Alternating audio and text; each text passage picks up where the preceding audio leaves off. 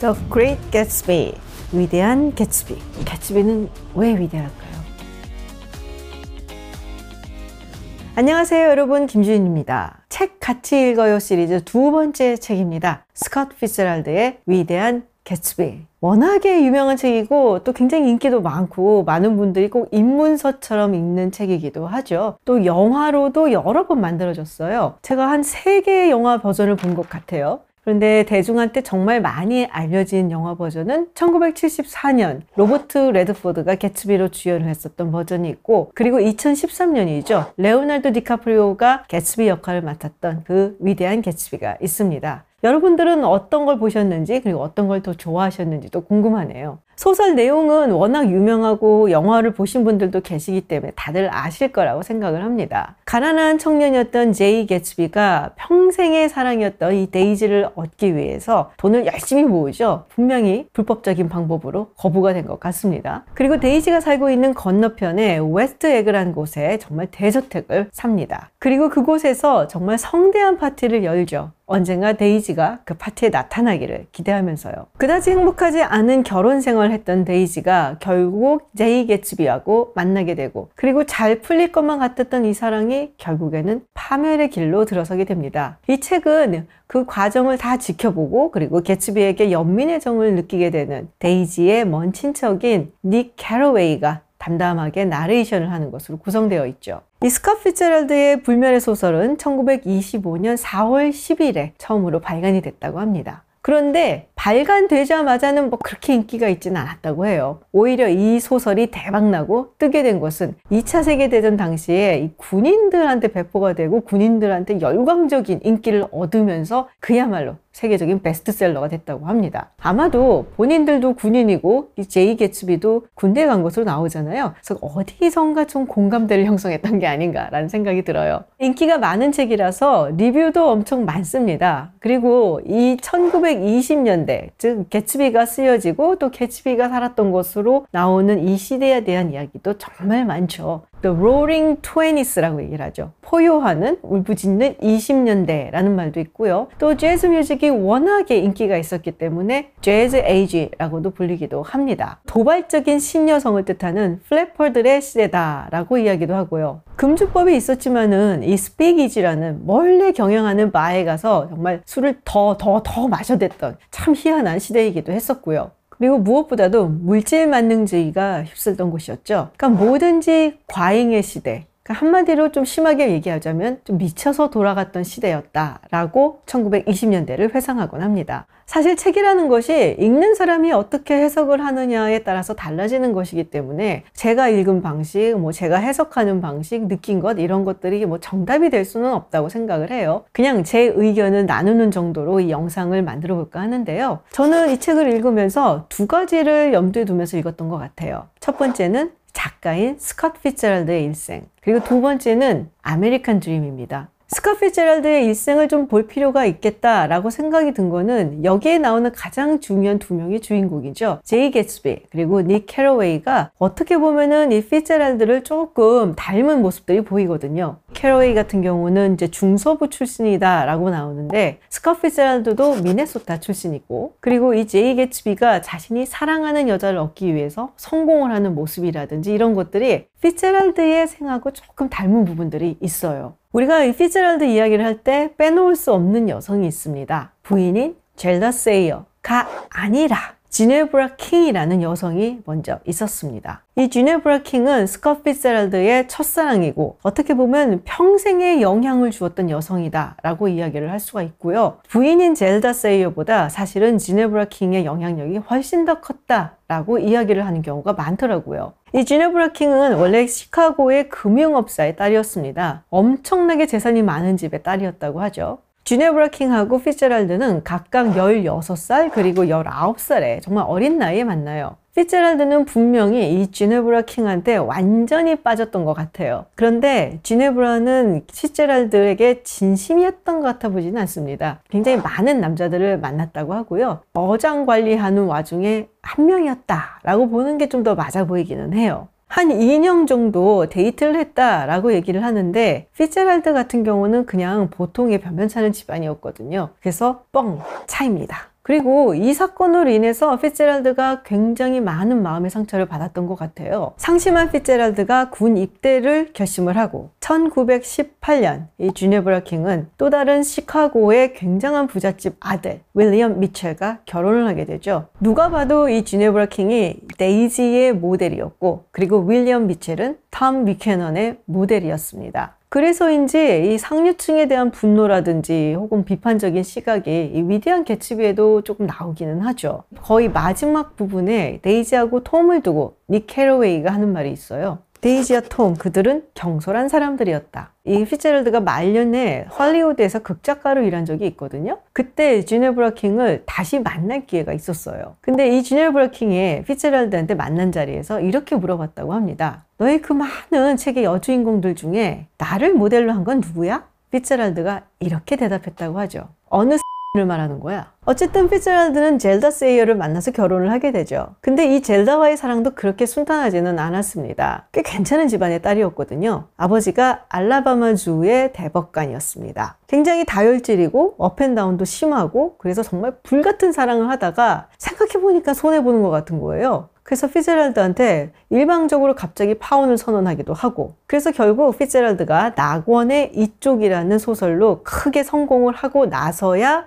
젤다와 결혼을 할 수 있었습니다. 젤다와 스캇 피츠제랄드 부부는 뭐랄까요? 스타 혹은 셀러 커플이라고 할 수가 있겠죠. 그래서 정말 이 개츠비에 나오는 것처럼 아주 잘 놀고 즐기고 살았습니다. 특히 파리에 가서 굉장히 즐기고 살았다라는 얘기가 있는데요. 여러분들 우디 앨런 감독의 Midnight in Paris라는 영화 기억들 하시는지 모르겠어요. 네, 그 영화에서 이 스콧 피츠제랄드와 젤다 피츠제랄드가 나오고 또 헤밍웨이가 나오는 장면이 있습니다. 거길 보면은 자기 좀 멋대로 하고 있는 젤다가 나오고 그리고 거기에 또 쩔쩔매는 스콧 피츠랄드가 나오죠. 그리고 해밍웨이가 한마디 하잖아요. 저 여자 때문에 스콧 피츠랄드 망할 거야. 그래서 결국 젤다는 정신병에 걸리게 되고요. 스콧 피츠제랄드도 알코올 중독에 빠지게 되죠. 그리고 1940년 44살이라는 정말 젊은 나이에 심장마비로 사망하게 됩니다. 왠지 돈이라든지 부 때문에 여성한테 무시를 당하고 상처를 받고 끌려다니고 그러다 비참하게 죽은 모습이 개츠비를 연상케 한다라고 해도 과언이 아닌 것 같아요.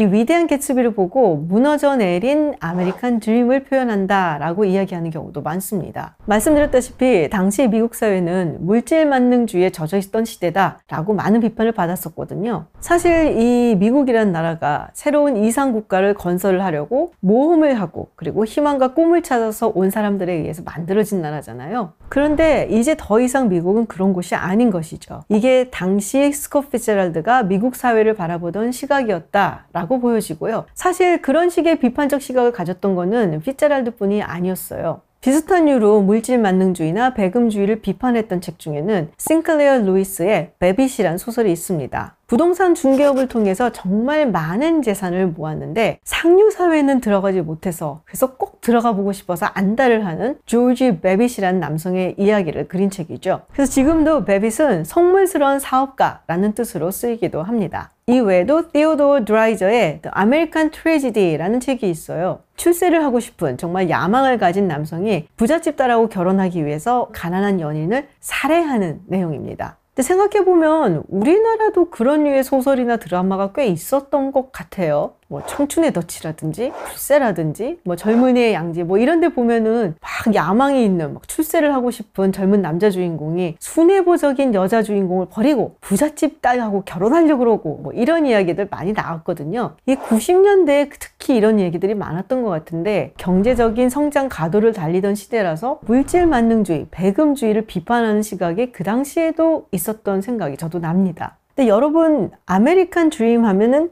떠오르는 인물이 있으실 것 같은데요. 그런데 원래 아메리칸 드림의 원조다라고 할 수 있는 인물은 바로 이 사람입니다. 벤자민 프랭클린. 벤자민 프랭클린은 미국 건국의 아버지 중에 한 명이죠. 미국의 100달러 지폐에 얼굴이 등장하고 있습니다. 우리한테는 피레침을 발명한 사람으로도 잘 알려져 있고요. 그렇지만 무엇보다도 자 자수성가의 아이콘입니다. 원래 프랭클린은 영국에서 건너온 양초를 만드는 아버지 밑에서 성장을 했죠. 근데 집안이 별로 넉넉지도 못하고 또 형제도 너무 많고 그래서 정규 교육을 한 2년 정도밖에 받지 못했어요. 학창 시절에 한 번쯤 읽어봤을 법한 자서전 그리고 13가지 덕목이 있죠. 뭐 쉽게 말하면 근면하고 또 인내심을 가지고 시간을 허투루 쓰지 말고 열심히 노력하면 나처럼 성공할 수 있다. 많은 사람들이 이 제이 게츠비의 이야기를 할 때 벤자민 프랭클린을 소환하는 이유가 자수성가의 아이콘이기도 하지만요. 이 책에 약간의 오마주 같은 부분이 있기 때문이에요. 게츠비가 죽은 다음에 이 게츠비의 아버지가 장례식에 등장을 하죠. 그러면서 책 한 권을 닉 캐러웨이에게 건네줍니다. 그 책에 보면 개츠비가 자신이 해야 될 일을 약간 생활계획표처럼 시간표를 적어 놓은 부분이 있습니다. 뭐 예를 들면 6시에 기상해서 뭐 6시 15분부터 30분까지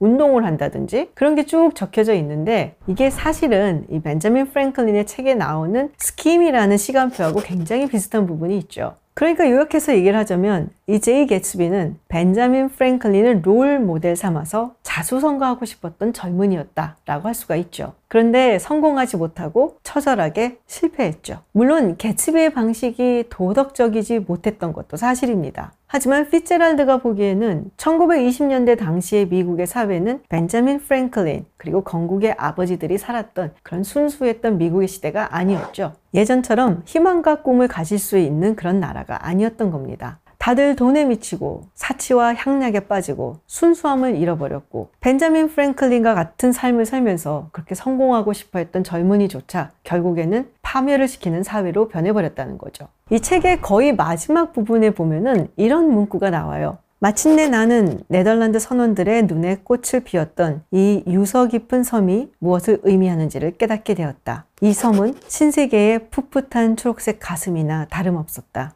이 섬에서 자취를 감춘 나무들, 개츠비의 저택에 자리를 내주었던 나무들은 한때 인류의 마지막 가장 위대한 꿈을 향해 나직하게 속삭이며 유혹의 눈길을 던진 것이다. 원래 뉴욕에 처음 정착했었던 사람들은 네덜란드 사람들이죠. 초기에 정착했던 사람들이 이 섬에 대해서 가졌던 이 녹색 나무의 희망들이 개츠비의 저택들에게 그 자리를 내주었다라는 겁니다. 가장 화려하고 활락적이고 흥청망청했었던 바로 그 저택에 그리고 그 뒤에 나오는 문단은 다음과 같습니다. 이제 그의 꿈은 손만 뻗으면 닿을 곳에 있었다. 그는 몰랐다. 자신의 꿈이 어느새 자기 등 뒤에 저 뉴욕 너머에 해량할 수조차 없는 불확실성 너머 밤하늘 아래 끝없이 펼쳐진 미국의 어두운 들판 위에 남겨져 있었다는 것을 개츠비는 그 초록색 불빛을 믿었다. 해가 갈수록 우리에게서 멀어지기만 하는 황홀한 미래를 이제 그것은 자취를 감추었다. 이제는 벤자민 프랭클린처럼 아메리칸 드림을 이룰 수 있다라는 스토리는 그냥 케케묵은 낡은 이야기가 되어버렸다는 것을 의미한다고 저는 읽었습니다. 사실 피츠랄드는 이 제목을 별로 좋아하지 않았다고 해요. 근데 아내였던 젤다 그리고 편집장이 이 제목 즉 Great 개츠비로 가야 된다라고 강하게 주장을 했다고 하죠. 피츠랄드가 제시했던 제목 중에는 트리말키오라는 제목도 있습니다. 트리말키오는 로마 제국 시절에 페트로니우스가 썼던 사티리콘이라는 소설 속에 나오는 인물인데요.